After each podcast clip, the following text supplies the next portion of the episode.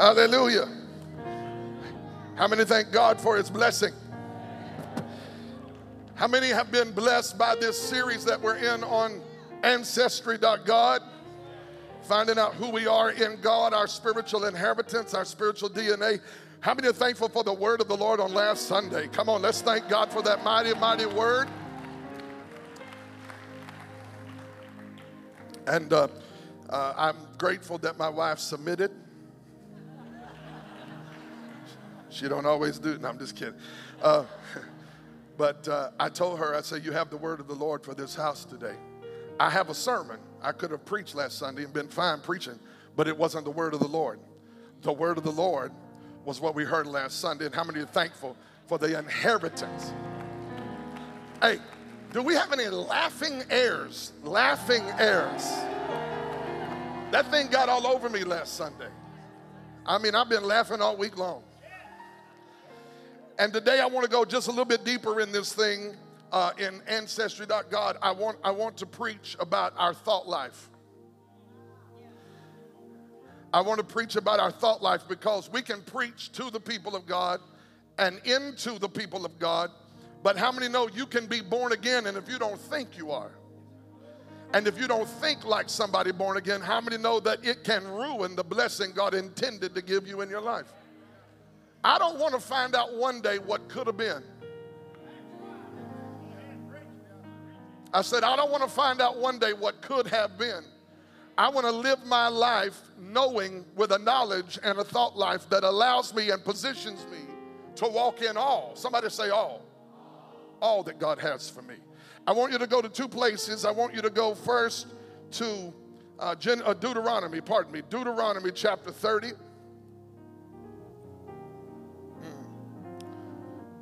Hallelujah. I feel the Lord in this room.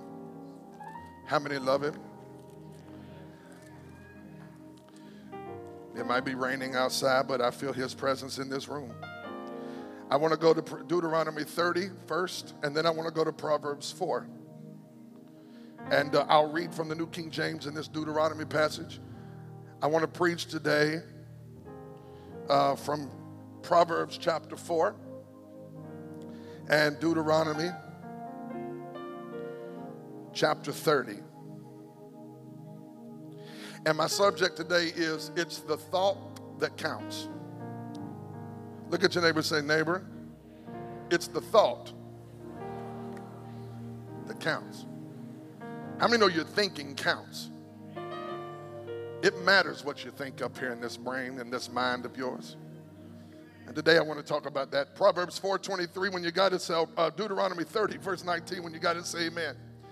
I call heaven and earth as witnesses today against you that I have set before you life and. Everyone say and. So, and represents something else, meaning that there is a choice involved in what the Lord is presenting them. How many know there's a choice involved? Life and death, blessing and cursing. Therefore, choose life. Now, this is crazy, but your choice is going to directly affect your descendants. Somebody say, Well, it don't matter what I think. Your children have a different opinion of that. Because how many know that God wants you to think in a way that not only brings blessing into your life, but God wants you to have the kind of thought life that invites the blessing of God into your descendants. Wish I had some help in here today. Therefore, choose life. Look at your neighbor, tell them, choose life. That both you and your descendants may live. Look over at Proverbs 4:23. I'm going to read this out of the contemporary English version. Some of y'all feel like, oh God, he's going with one of them versions. Just pray for me, it's all right. Carefully guard your thoughts because they are the source of life. Carefully guard your thoughts because your thoughts are the source of your life. It's the thought that counts. Go about your neighbor say, neighbor, it's the thought. It's the thought that counts. Help us today, God, to teach and preach and hear and receive the word of the Lord. I thank you, Father, for touching hearts in this place today, for touching minds in this place today, for renewing people in this place today on the inside. Some of them feel so far away from you, Lord. Draw them close today. Surprise them with love. Overwhelm them with your grace and your mercy. I thank you today, God, that in this house you didn't come to get anybody, you came to bless everybody. And I pray today before they leave, they'll find out how good you are. If they don't know it yet, you're really good, God. You're a good, good Father. And with all of our hearts, your people who you've redeemed, we worship you and we love you. We thank you all that and so much more. And today, God, we pray that while we teach and preach this word of yours, that your spirit will come and make the preaching and the teaching life changing. You are the preacher, Holy Spirit. Have your way. In Jesus' name. And everybody said, Amen. You can be seated in the presence of the Lord.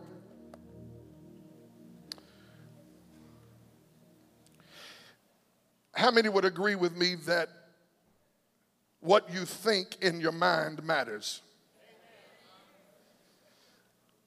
The Bible tells us it matters, and some of us today, we haven't put together yet that how we think determines how we live. A.W. Tozer, one of the greatest theologians of an earlier era, wrote in his masterpiece, Knowledge of the Holy The most important thing a person can do in life is to think properly and rightly about God. I totally agree with Dr. Tozer. How we think about God determines so much about the life and the quality of life we live. Far be it from me to offer a supplement to Dr. Tozer's masterpiece, but I want to add to the, this morning as an addendum to that truth that the second most important thing we can think about is not just how we think about God, but how we think of ourselves in God.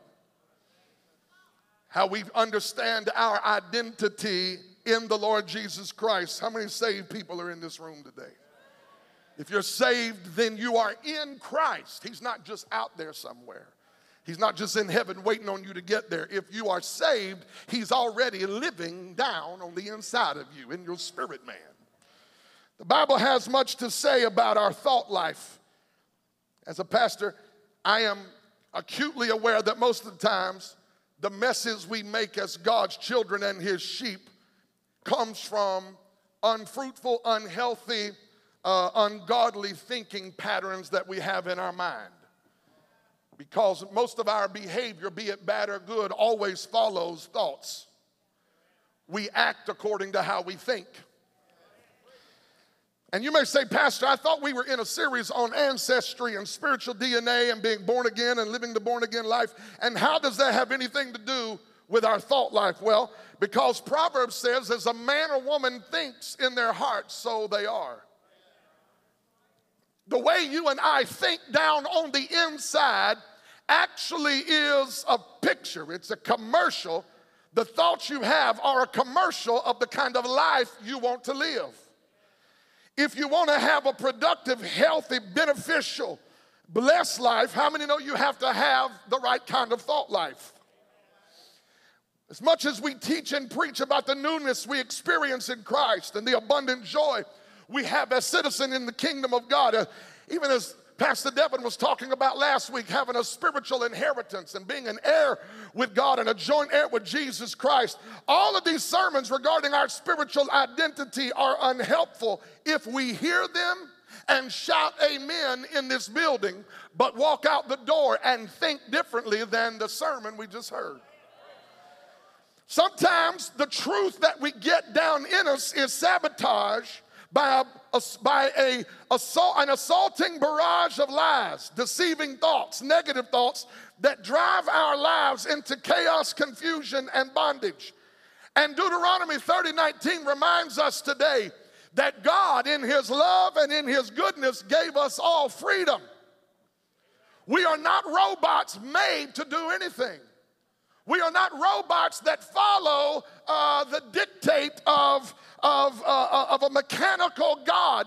we serve a God who loved us enough to give us freedom. He even gave us the freedom to choose something that would hurt us. Some of us can't believe that about God, but the reality of it is, if He didn't give us the freedom to choose something that could hurt us, then we're nothing more than robots who are wound up and march as God tells us to march, when in reality, we are free people who have a choice, and that is why the worship we give Him is not mechanical, it is from a heart of love. Anybody who worshiped Jesus today did not worship Him because somebody came up and threatened you to worship Him. You worshiped him because you wanted to worship him. You worshiped him because you love him. You worship him not because somebody might give you something, but because he already gave you everything that pertains to life and godliness. Nobody had to make me worship God today. I wanted to worship the Lord today. And this is what it is when we choose. God and we choose life. And some people in this room today, our thoughts are always negative, and I want you to know you chose that. And if you want to choose life, then you can. You say, Pastor, there's things hindering me. No, God said, I'm going to let you choose. And I'm not going to put you in a position to blame everybody who raised you and blame everybody you went to church with and blame everybody who hurt you. No, no, no. I'm going to give you the kind of choice that no matter what they said about you, no matter how they hated on you, no matter what kind of traps they set against you, I'm going to let you withstand all that. And at the end of the day, you are going to have the power to choose life. Look at your neighbor, tell them you can choose life. And you choose life by choosing and deciding to have the right kind of thought life. I submit to you that the greatest potential threat in your life is not a sin you committed 10 years ago. It is not a failure. Your greatest potential threat is not a hater. God, I feel some things getting ready to break off in somebody's life. It is not a bad marriage. Somebody's sitting out there today, oh God, I chose the wrong one. Hush. I'm telling you right now, God can turn it all around if you can cooperate with God. Stop cursing your future by saying stuff like that. God wants you to understand you've got this little microscopic view of God that He is somehow held hostage by your mess and by your problem. He's just waiting on you to start believing and trusting and thinking that He really is the God that can do exceedingly and abundantly above all you can ask a thing. Let me get back to my notes. The greatest potential threat it's not a failure. It's not a hater. It's not a bad marriage. It's not a divorce. It's not a bankruptcy. The greatest potential threat to your future is not even a demon or a devil. The greatest potential threat in your life and mine is between your ears. It is your brain. It is your thought life. And if you keep blaming everything else in life and everybody else instead of how you think, you will continue to empower yourself to think beneath the identity you truly have in Christ. Some of you are kings and priests, and you're living like paupers and nobodies. Look at your neighbor, tell them, Do you know who you're sitting beside? Conversely, the greatest potential blessing. So I talked about the threat. But the greatest potential blessing that awaits you is not more stuff, it is not more cars, it is not a bigger house, it is not another woman. Let me meddle. It is not another man. It is not a better job. The greatest potential blessing that is awaiting you is between your ears. It is a healthy, productive, godly thought life. If you can change how you think, I feel the Lord on me right now. If you can change how you think, you can change how you live. Now, when I preach this, you know, I'm gonna be really honest with you. I struggle with these kind of sermons a little bit.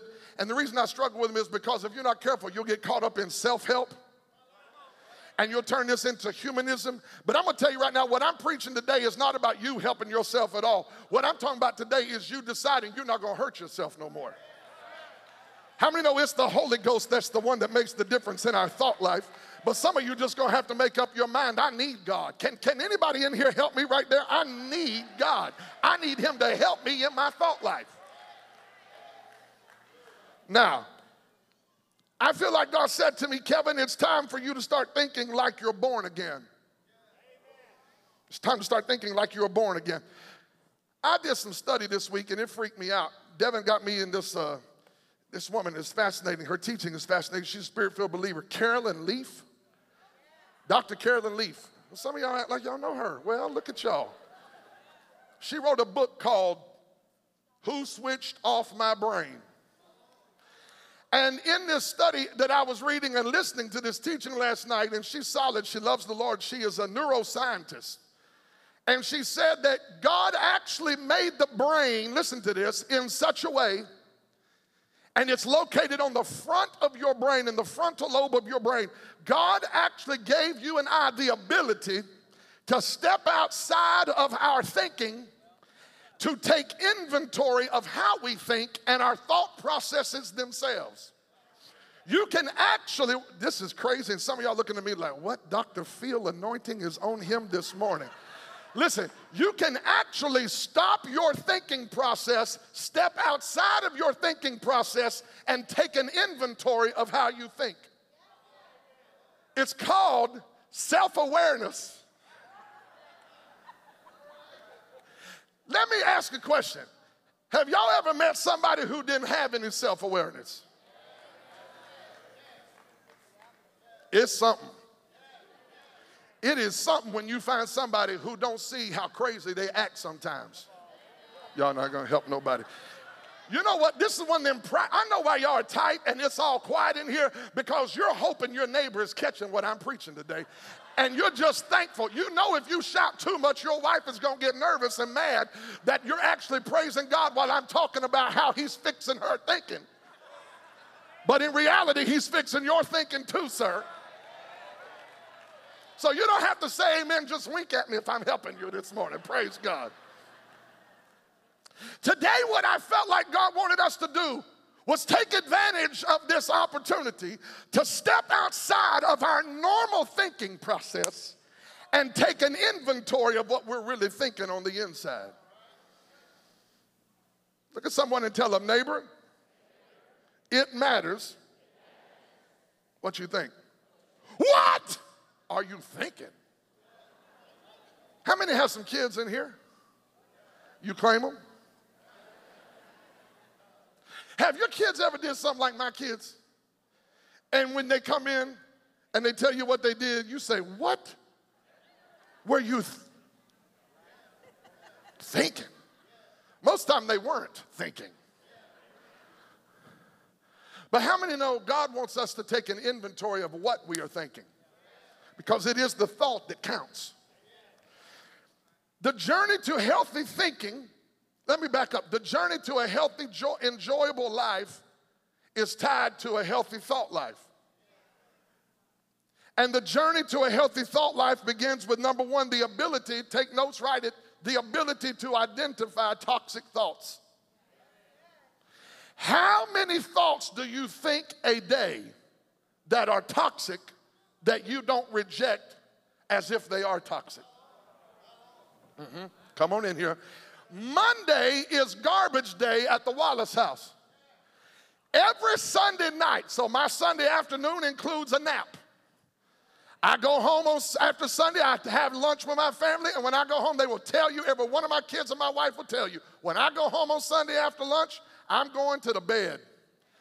Y'all say, oh man, you need it. No, no, no. I woke up early this morning. I was snoring, I was up praying. Praise God.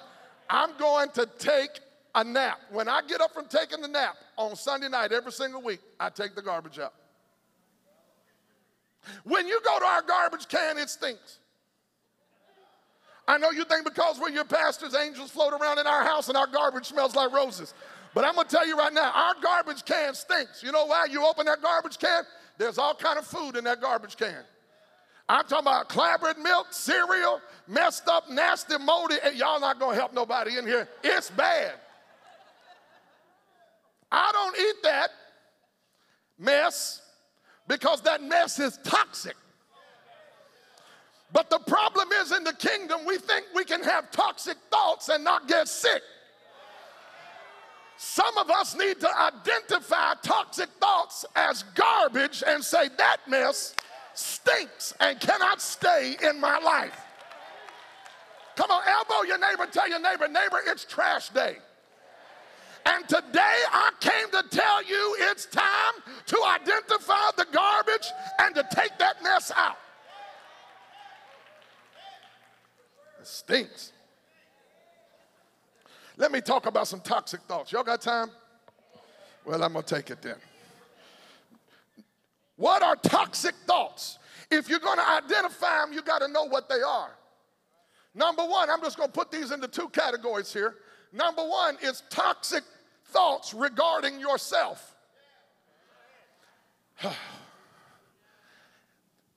Number one, taking notes, write it down. Self exalting thoughts. This is toxic. This isn't confidence, this is arrogance. Self exalting. You say, Bible, you got some Bible for this? Of course I do. I wouldn't tell you if I didn't have Bible for it. First Corinthians chapter 10, verse 12. Therefore, let him or her who thinks they stand take heed unless they fall. Did you hear what Paul said? Let him or her who. See, we miss these words in the text. They think they're standing, they think they got it all together, they think they're invincible, they think they're intelligent without God's wisdom. They think they don't need God to make decisions anymore. Self exalting. They even think they deserve something that God has for somebody else. You didn't say amen on that one. But there's some people in the kingdom of Jesus who think more highly of themselves than they ought. Humility is not thinking less of yourself than you should, it's thinking of yourself less.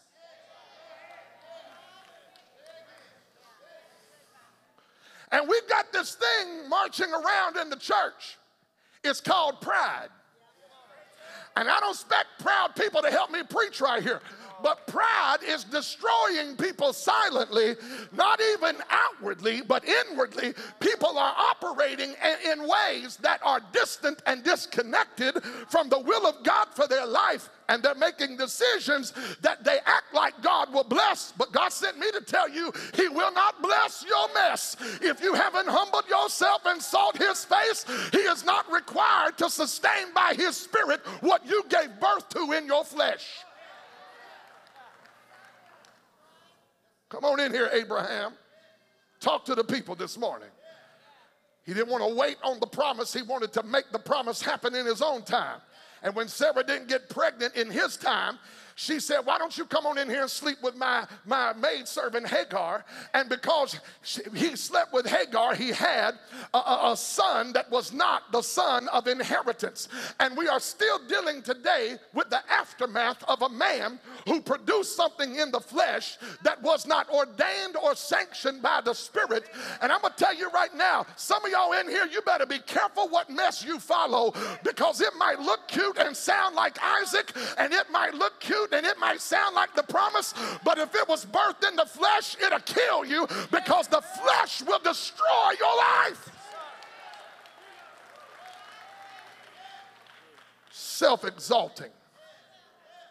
You're more important than everybody else in the room. Your ambition is more important. You don't discipline. I'm not mad at nobody. I'm trying to help everybody telling you right now, one of the things in church that we are dealing with in this generation is a generation of people who think that it's all about them. It's narcissism. You are the center of your own world. I'm telling you right now, until you humble yourself and serve God past the place of convenience, you are not qualified for inheritance. I don't even know where this is coming from. This ain't even in my notes, but somebody better catch what I'm telling you today. It's self exaltation. You are a legend in your own mind.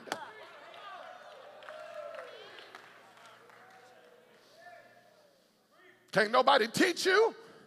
Can't nobody rebuke you. Can't nobody love you. Can't nobody father you. Can't nobody mother you.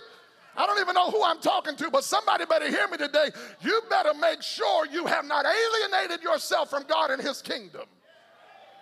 And if you want to know what goes before a fall, you better find somebody in pride because pride goes before a fall. Be careful, family. When these thoughts come to you about it all being always being about you.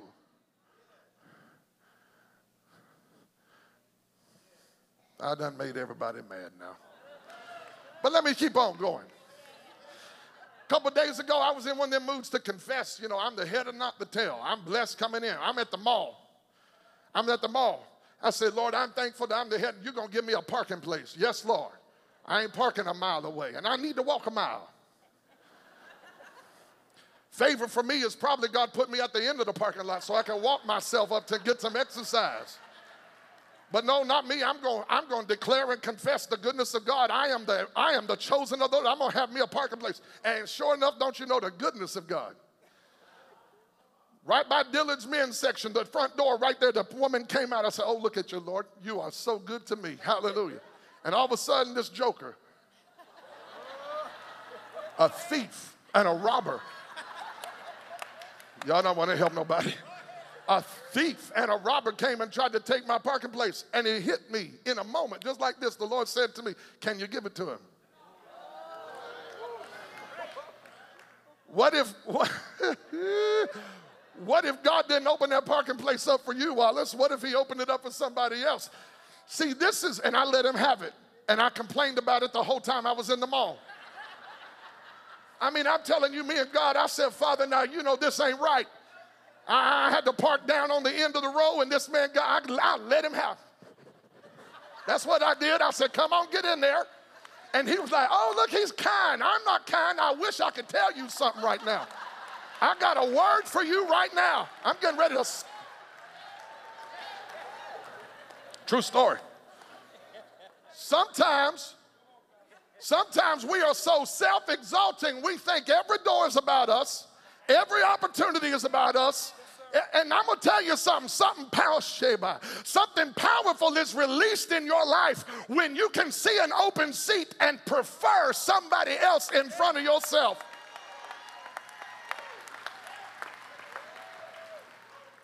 Ain't nothing more embarrassing than going into a room and sitting where you think you ought to be and being told that ain't yours.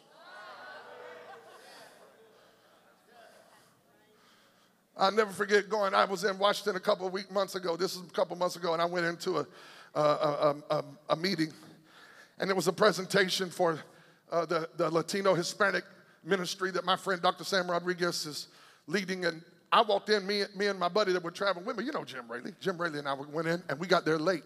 Our, our Uber got lost. Oh, God, don't let me go there. the Uber got lost, and so we got there late. When we got there, they were starting they were starting the whole ceremony, and it was already begun. They'd already prayed. Everybody's eating breakfast. So this is a big. It was a big room. It was probably as big as the section, section here. And the only two seats left were in the back corner, away from the stage. And then there was a table with five seats right up by the stage that was the main table. Okay, so my, some people say, "Oh, you need to go up there." I said, "Oh, no, no, no, no, no, no. I'm going to the back corner." Right? So I go in the back corner. I get.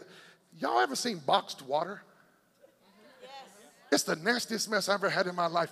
They brought us boxed water and Cheerios. I said, I don't want none of this. This is a whole, I'm just going to sit here in the back corner. All of a sudden, this person comes up to me and says, You're being requested at the head table. So I said, Well, who requested us? And they told me the person who requested us. I said, Okay, so then you walk past everybody.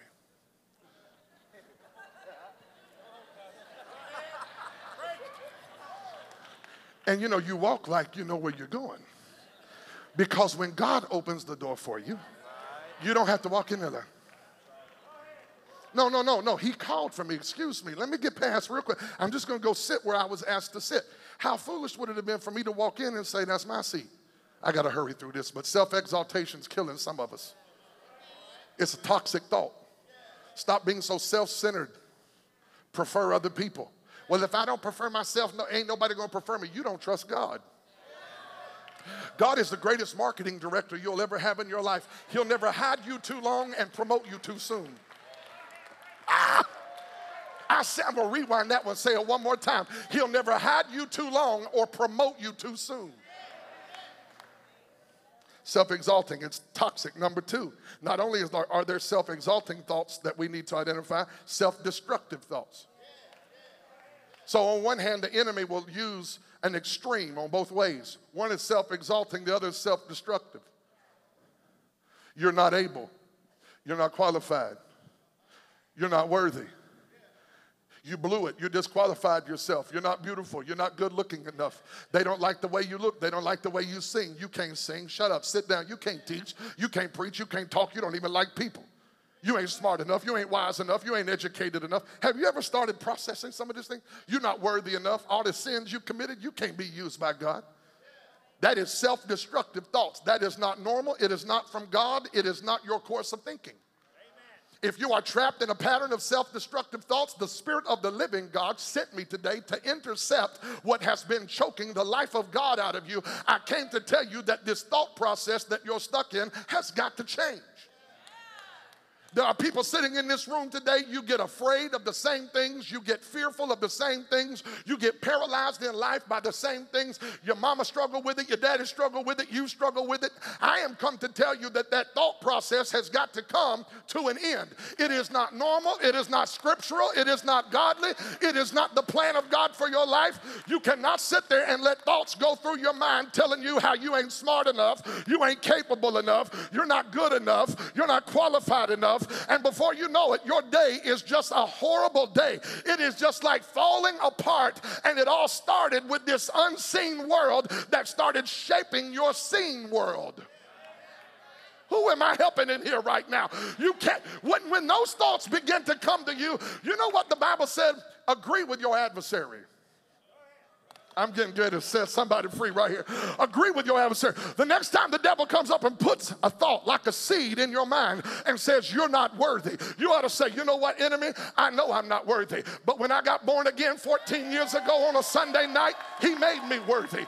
You're not smart enough. You know what, devil? I know I'm not smart enough, but greater is he that is in me than he that is in the world.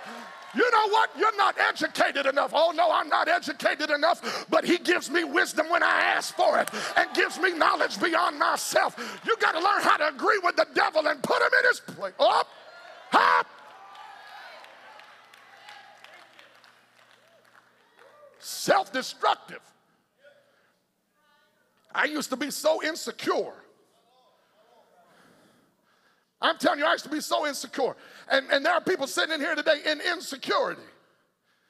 And you know, you you I remember for the longest time I was preaching and didn't even graduate from college. And I believe everybody ought to be educated. Don't misunderstand what I'm getting ready to say.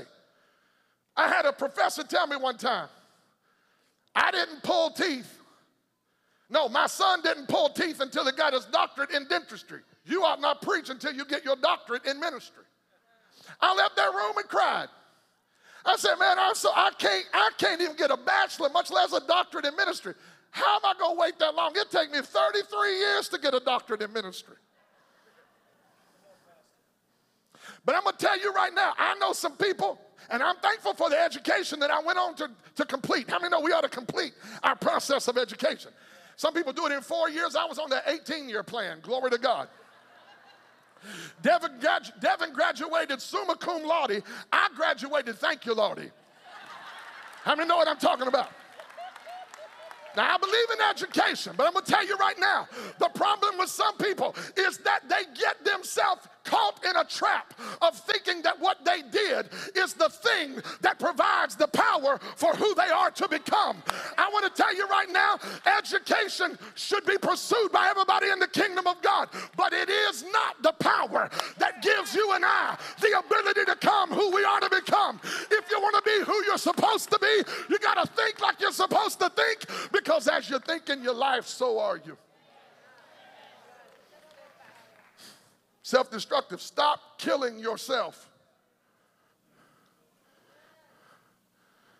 You're killing yourself with your own thoughts, and they're not godly.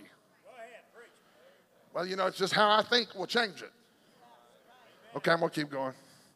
Number three, uh oh, this is gonna get, whoop, here we go. Toxic thought category number three critical thoughts. I'm getting ready to make some folk real mad, and I'm gonna have joy when I do it. Can I tell you what makes me sick? Judgmental people.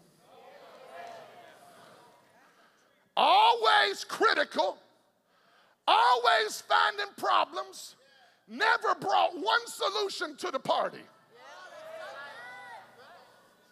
People are getting all squeamish and tight right now, gathering their purses.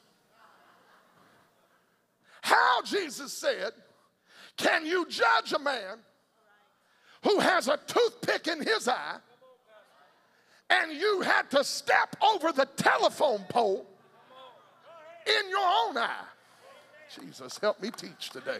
It's critical. Well, you know, if it was my church,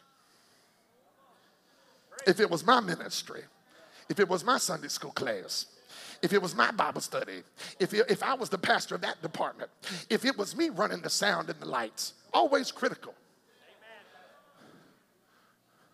I wouldn't have painted these walls dark gray. Who did this? We need some mauve and country blue in here. critical. And I would be offended if it was the only place you got critical. But you treat your family the same way when you get, when you leave this house. And you criticize your wife, and you criticize your husband, and you criticize your children, and you criticize your mama and them, and you criticize your boss, and you criticize the people at the food store, and you criticize you criticize everybody because you got a critical thought pattern that nobody's ever told you you ought to stop thinking that way. It's producing a lot of negativity in your life.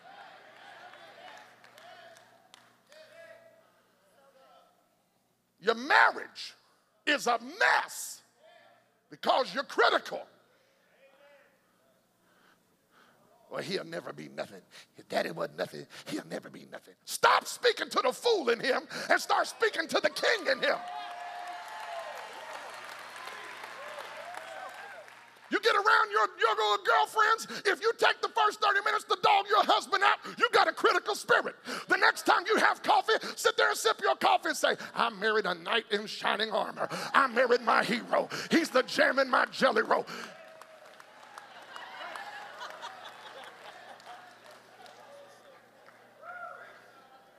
You keep speaking to the fool in him, he'll keep acting like one.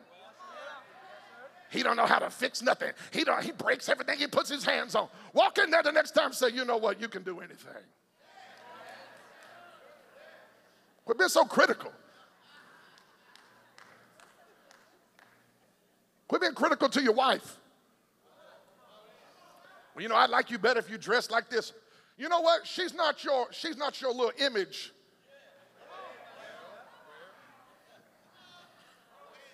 You got a problem, sir. You still trying to make her that mess you used to look at before you got born again.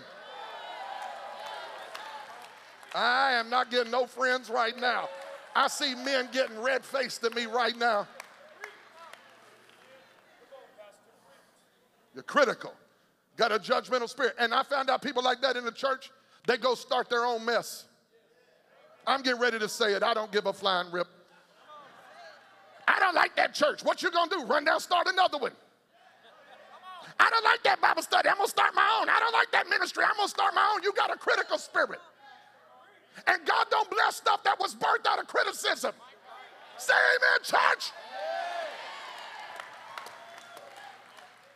and then you find somebody else critical and you go get critical with them and invite you to the they invite you to the thing they started in criticism and now you're all critical oh God, it's crazy.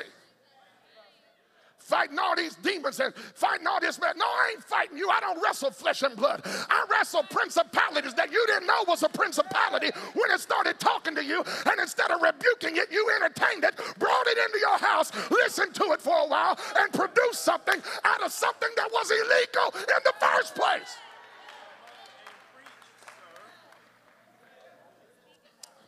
critical, judgmental, toxic thinking. Better get your mess straight. It'll kill you. Do you know what people who, I, I don't want to take a poll, but if I took a poll, Do you know how many people are sitting in this church that have been members of more than 20 churches? Pastor, why do you say stuff like this? Because it wears me out. Because there's a spirit loose in this region. It's a religious spirit that makes you think you know stuff you don't know. And you run around talking about everybody. You say, Pastor, who you talking to? I don't know, but somebody's catching it. You better catch it right now. I do not spend time with people who the first five minutes I get to know them walk up to me and talk about where they came from in a bad way. I ain't doing it. Because you know what's going to happen? You're going to leave me too. And the next place you go, you're going to go talk about me. So, what I'm going to do is love you while you're here and bless you when you leave. I stopped, you better hear what I'm telling you. I stopped laying up late at night trying to keep people who came for their dog and pony show but did not come because they believe in the vision or the assignment on this house. If you love this house, it don't matter what you get to do in this house, you do it unto God and for God. And if it ain't about your dog and pony show,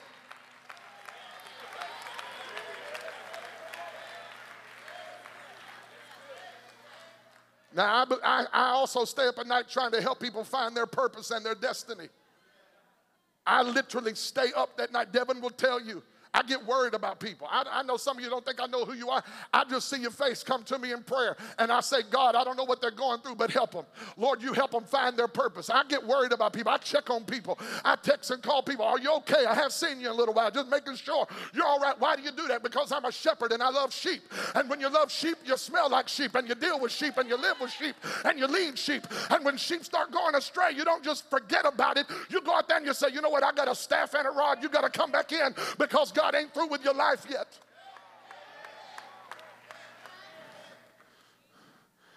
Some of us are living a product of critical lives.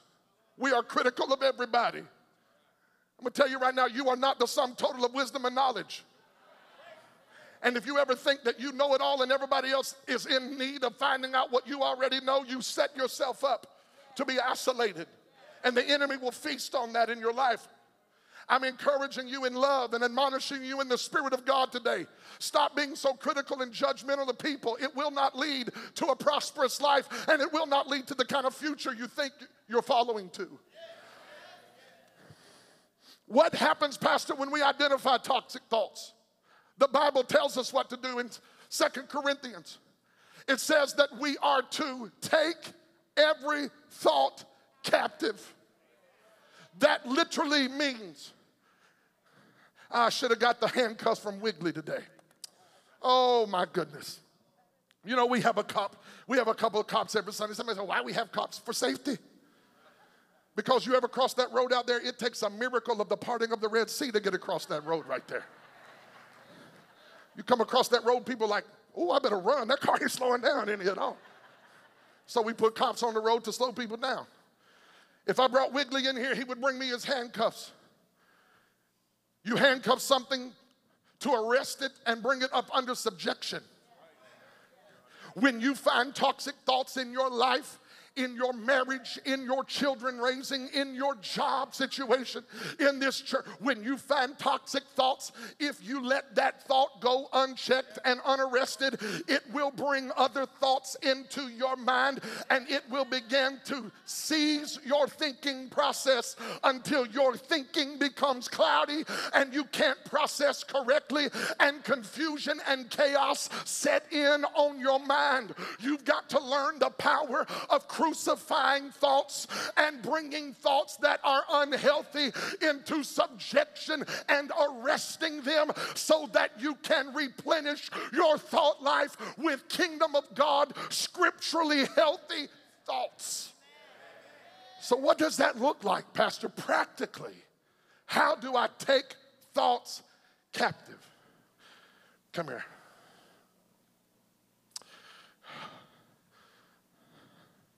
Mateo, come here. Mateo, you're going to be Jesus. You're a good Jesus, Mateo. You're a bad thought. You're a bad thought, okay? So, this is a bad thought. He comes to your mind and he comes into your thinking and let's just say it's a self destructive thought. You're not smart enough, bright enough, wise enough, good enough, intelligent enough, good looking enough. You're not any of that. And you start getting in my thinking process. And listen to me carefully your brain is different than your mind. I don't even have time to go into this. Your brain is that three pounds of tofu like substance that is between your ears, right? That's your brain. That is not your mind. Your mind is your soul. It's your it's the place, the seat of your emotions, your will. This is where we feel things and get it's all in the soul, in the mind. Then you have the spirit. So we could talk, I don't have time, but we could talk about spirit, soul, and body. You're a triune being just like the God who made you. Hmm. So when, when thoughts come to your mind, your brain being directed by your spirit decides whether you will entertain and process that thought or whether you will reject and replace it. When you decide to entertain it, the way your brain is created, it literally starts creating trees that build on one another. Jesus, help me teach this today. And these, these little trees that break out are, are products of thoughts that go unchecked. And you literally start following this process of thinking about this thought. And until your brain, being led by your spirit, decides to stop the thought in your mind, your mind that has not been held in check by your brain, which is being led by your spirit, will continue to process the thought in a way that continues to produce confusion and chaos and bondage. When you look at this tree, it's like a tree. When you put it under a real, real, real, real powerful microscope, it's like a tree that keeps splintering off. It's actually the tree of death. Which is why when you start filling your mind with godly, scriptural, healthy thoughts, under a powerful, powerful microscope, that same brain produces a different kind of tree that leads to a different kind of decision, that produces a different kind of revolu- resolution, that produces a different kind, put your hand on my head, a different kind of behavior. Really, it's about your spirit telling yourself to handle the mess going on in your mind. And if your mind is able to process unhealthy, toxic thoughts in a way that is not intercepted by your spirit, you will live a life that is a product of negative thought after negative thought after negative thought, and it keeps producing these negative trees of death. When in reality, when the thought comes in for the first time, and the Spirit says, Tell that mess it ain't welcome. In fact, you have the right to remain silent. Anything you say can and will be held against you in the court of heaven. And I'm taking this evil, nasty, negative, hateful, messed up, destructive thought. What does the Bible say in 2 Corinthians 4, verse 5? Take every thought in captivity and bring it to the obedience of Jesus Christ. In other words, when that thought comes in, it doesn't get to produce another thought that leads me to another thought, that leads me to another thought, that produces tree after tree of death in my life. No, I'm not going to listen to that in my mind. I'm going to let my spirit tell my body that my, my brain is going to work for the glory of God and stop that mess. And now my mind is going to have to be filled with truth. So it comes, you take this thought. I know this sounds crazy, but you have, you, in some way, you do this. If you don't go through this process, you get real, it gets crazy. You take your mind, you take that thought, you say, this thought exalts itself against the knowledge of God. Well, Pastor, how do I know what the knowledge of God is? I'm glad you asked. Touch three people, tell them, read your Bible. if you don't know the Bible, then a thought can come to your mind and your brain doesn't know whether it's your brain is, is trying to figure out what am i going to empower. Your mind is trying to determine what is truth. If you don't know the truth you can't believe a lie which is where most people get messed up. It's not that they don't know something bad it's that they don't know something good and if you don't know something good, then something that looks good but is really bad can become a trap of death for you and I. So you take this thought, you say, so this thought comes to you, right? This thought comes to your mind and it comes into your thinking and it says, Kevin, you are not handsome enough. You are not good enough. You are not smart enough. You are not tall enough. You are not short enough. You can't sing well enough. You can't teach or preach well enough. And you sit there and you listen to it and you start, to, and you're too old. Uh huh. Thank you, Holy Ghost. Somebody just heard them thoughts this morning. You're too old to be good in the kingdom anymore. You're too young to be used in the kingdom. You, you hadn't waited long enough or you waited too long. When those thoughts come, the knowledge that you have how did you get the knowledge? You read the Bible. The knowledge that you have, you get the word down in you. When you have knowledge on the inside and something from the outside tries to invade the knowledge that you have, the knowledge of the word rises up and says, Oh no. Talk to the hand. Because the Bible told me I'm everything I'm supposed to be I got everything I need to have. I have been fully furnished to finish the call of God on my life. I may have waited too long or I may have started too early, but whatever it is, God is able to redeem the time in my life and He's able to open every door that I need. So I know this is not a healthy thought. Is this too simple for some people? I know this is not a healthy thought. This is a toxic thought. So I'm going to take this thought into captivity, drag it back to the feet of Jesus, and tell Tell that thought, you will not have authority in my life.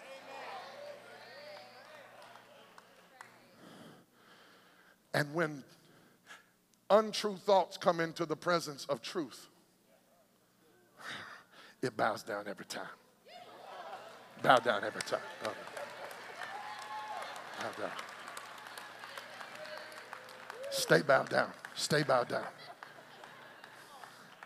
if some of us don't get a revelation of truth in our spirit, we have no power to enforce victory over toxic thinking. Now, thank you, Isaiah. Thank you, Mateo. Tell them you love them. Let me finish with this.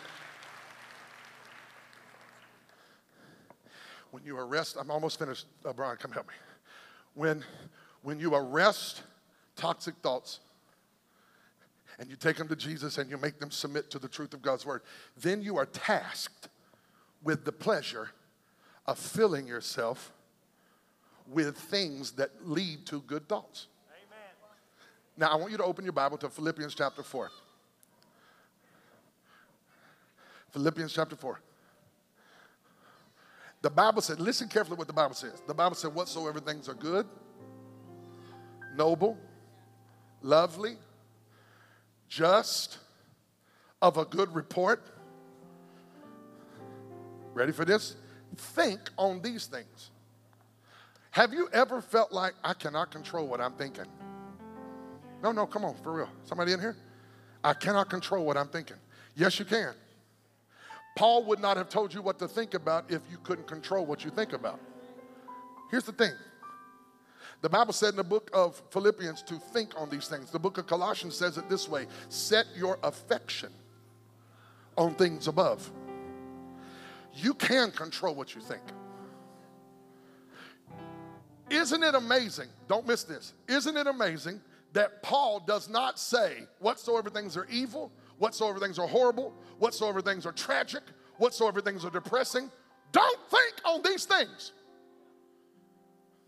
Because not thinking on bad things does not produce a healthy thought life.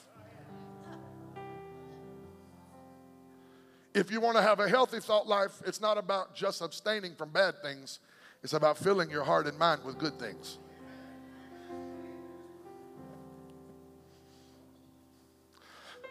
So I'm not going to wait for bad thoughts to come till I get motivated to have a healthier thought life. I'm actually going to choose life. And because I choose life, that means I'm going to feast on good things. And when I feast on good things, I'm telling you, I really believe this on my heart. Most of the time, our problem is not just that bad thoughts come, it's that we never filled our heart with good things in the first place. we would have to replace a whole lot less bad thoughts if we were filled up with good thoughts. Well, how do I get good thoughts? Have a great word life, have a great prayer life, enjoy life. You say, Pastor, I don't want to enjoy life. The world's full of evil. Well, don't let that cause you to live a life of misery. This morning when I woke up, I got up early this morning. When I got up early this morning, I was reading about El Paso and Dayton. Now, America needs healing. And, and I don't know if anybody else felt this way or not, but this, when you start listening to all this, your heart gets broken and you start getting overcome with sorrow. And it's like this feeling of what kind of crazy world am I living in? Y'all know what I'm talking about? You know what I had to do to get it off of me? I had to turn on worship music. And I had to walk around and pray in the Holy Ghost for about 45 minutes. And when I got through praying in the Holy Ghost, I was convinced of a couple things. It's bad, but God is better. It's dark, but the light is brighter. Yeah, there's some crazy people in this world, but there's also some godly people in this world. See, you got to process. We got to process this according to the Word of God. We got to not just avoid bad thoughts, but we got to fill our heart with good things. When you get filled up with good things, you don't have to worry so much about all the bad stuff coming in. I thought today, I thought today, who most expresses this whole thing of a positive thought life? And Chad, I want you to help me. Can you put up who I think? Yes. Yes, that's him. There are no mistakes. It's just happy little accidents.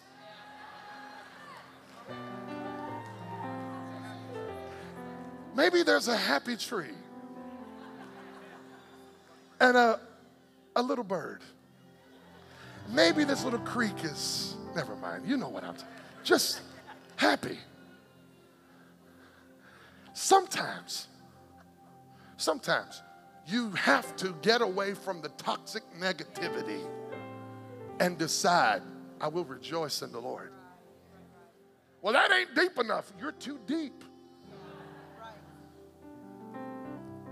God came to establish a kingdom based on three foundations righteousness, peace, and joy.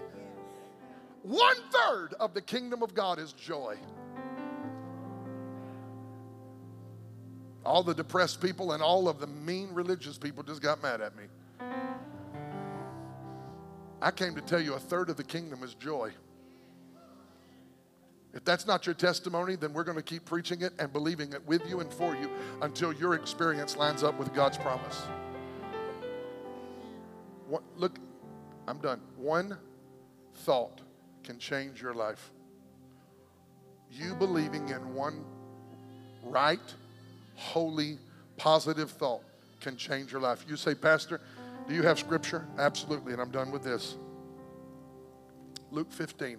And I didn't know I was going to close this way till I was in prayer this morning, but somebody needs this. Humiliated, the son finally realized what he was doing. This is Luke 15, 17 through 18 in the Passion Translation. This is the story of the prodigal. He takes his inheritance, goes to a far off place, wastes all of his money loses everything he has, almost dies in a famine. He's standing in a pig field. Slop is coming between his toes, husk are all over his feet. He feels dead on the inside. He has wasted his whole life. And look at verse number 17. Humiliated, the son finally realized what he was doing, and he thought. He one thought. What did he think? He thought, if I can just get home. I thought I could spend everything. I thought I could find a party and it'd make me happy. I thought I could find a woman and she'd make me happy. I thought I could get a better job and it would make me happy. And I wasted my whole life. But then he came to himself and he thought, there are servants in my father's house who eat and are taken care of. If I can just get home, dad will take care of me again. Somebody this morning has been thinking a whole lot of thoughts about wasting and spending it and doing it your way. But somebody's having one thought right now I got to get back home. One thought. Negative thought after negative thought. Stand with me. Just hang out for a minute with me right here. Negative thought after negative thought after negative thought after negative thought. And he comes to himself and has a thought. If I can just get home, it's the thought that counts. What are you thinking? What's going on on the inside? Some precious people in this room today who would say, Pastor Kevin, I'm away from God. I really felt like I was going to end this message talking just to a handful of people, maybe one or two or three people who came to this church today and feel a million miles away from God, but you just had a thought. You had a thought. And the thought crossed your mind if I can just get back home to dad, if I can just get back to the Father's house,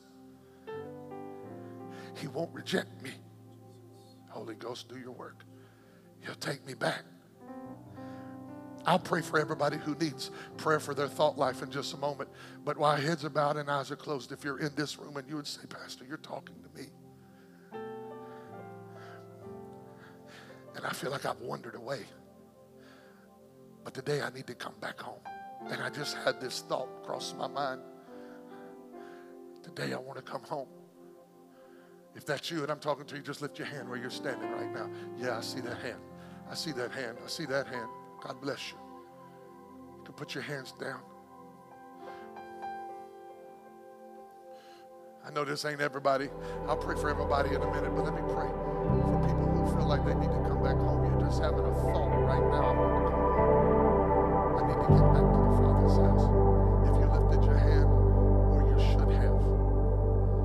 It's an old song. I said, Lord, I can't sing this song. It's so old. He said, sing this song. I said, okay, God, I'll sing this song. I'm going to sing it one time. And while I'm singing, if you need to come home and that thought crosses your mind, I need to come home. I've wandered far away from God.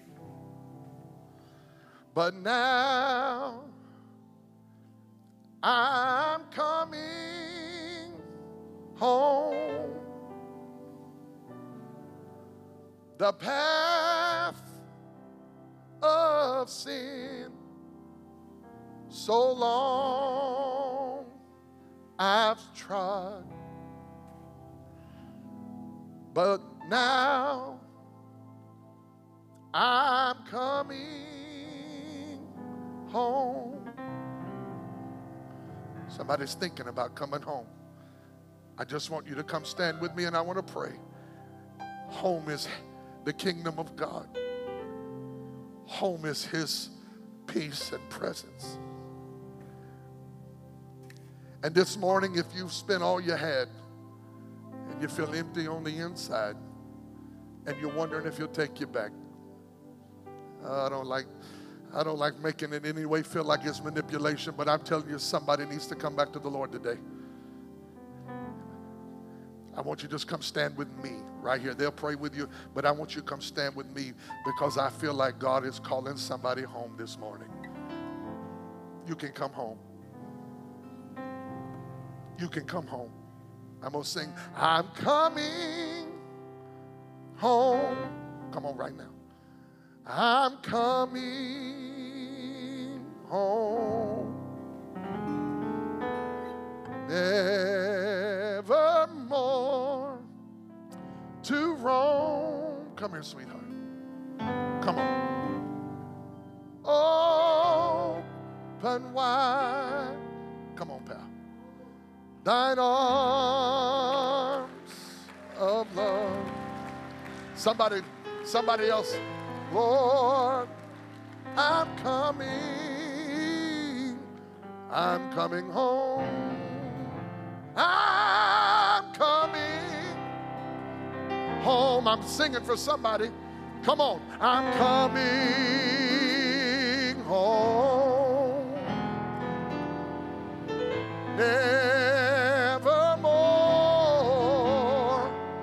Somebody's thinking about it. I'm telling you, if you'll come, he'll take you just like you are. Come on.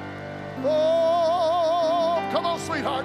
Open wide thine arm. Don't run from him. Come on home. Oh, Lord, I'm coming home. I'm coming. Come on, I'm singing for you. I'm coming home. Coming home. Nevermore. Come on, sweetheart. Come on. To roam. There's some more of you that need to come. The thoughts crossing your mind. Come on.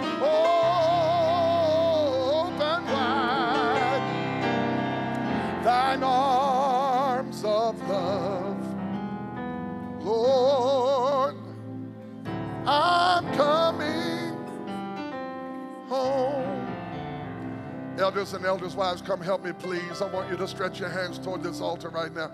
Oh, they're still coming. It's wonderful. Come on, baby. We'll wait. We'll wait. That's right. I'm coming home. God, thank you for what you're doing. Thank you for what you're doing. Stretch your hands toward the altar. People are coming back home this morning. And I want them to know that heaven's gates are open wide. The love of God is still flowing. God is not through with their life yet. Hallelujah.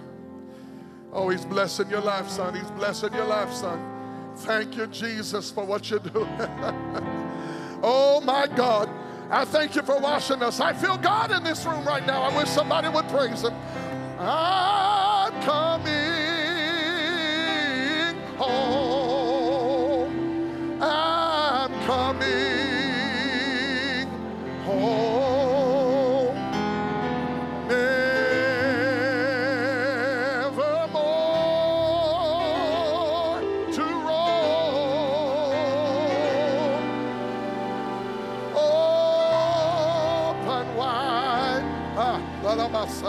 thine arms of love. Lord, I'm coming home. If you need God to touch your thinking, and today you commit, I read this, they continue to pray. Take 63 days to establish a new pattern of behavior. Many want God to rewire your mind and your thinking and establish new patterns in you?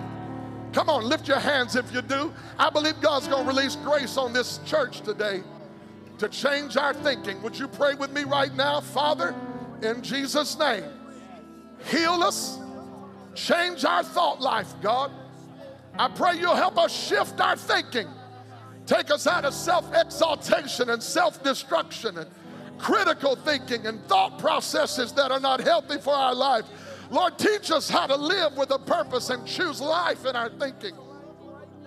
Today, Holy Spirit, I pray for our church that as you take us from glory to glory, you'll take us from one thinking pattern to another thinking pattern. And we'll begin to think healthy thoughts and live with healthy thought processes.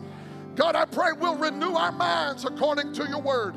And you'll help us to walk in the spirit and not in the flesh. Bless the people today, we pray in Jesus' name. And everybody who love God said, Amen. Amen. I'll see you Wednesday night, church. We love you. Go in the peace of God. May the Lord bless you this morning.